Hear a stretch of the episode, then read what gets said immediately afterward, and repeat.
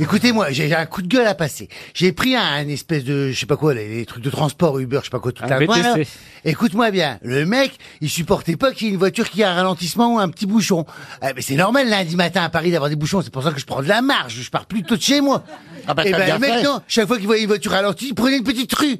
Ben, il- alors il partait, il dit, oui mais pas, pas bouchon. Ben, j'ai dit, oui mais on va pas dans le bon sens. à chaque- Et il dit, oui mais ça roule. Je dis, mais je m'en fous que ça roule dans ce sens-là, je mets dans l'autre.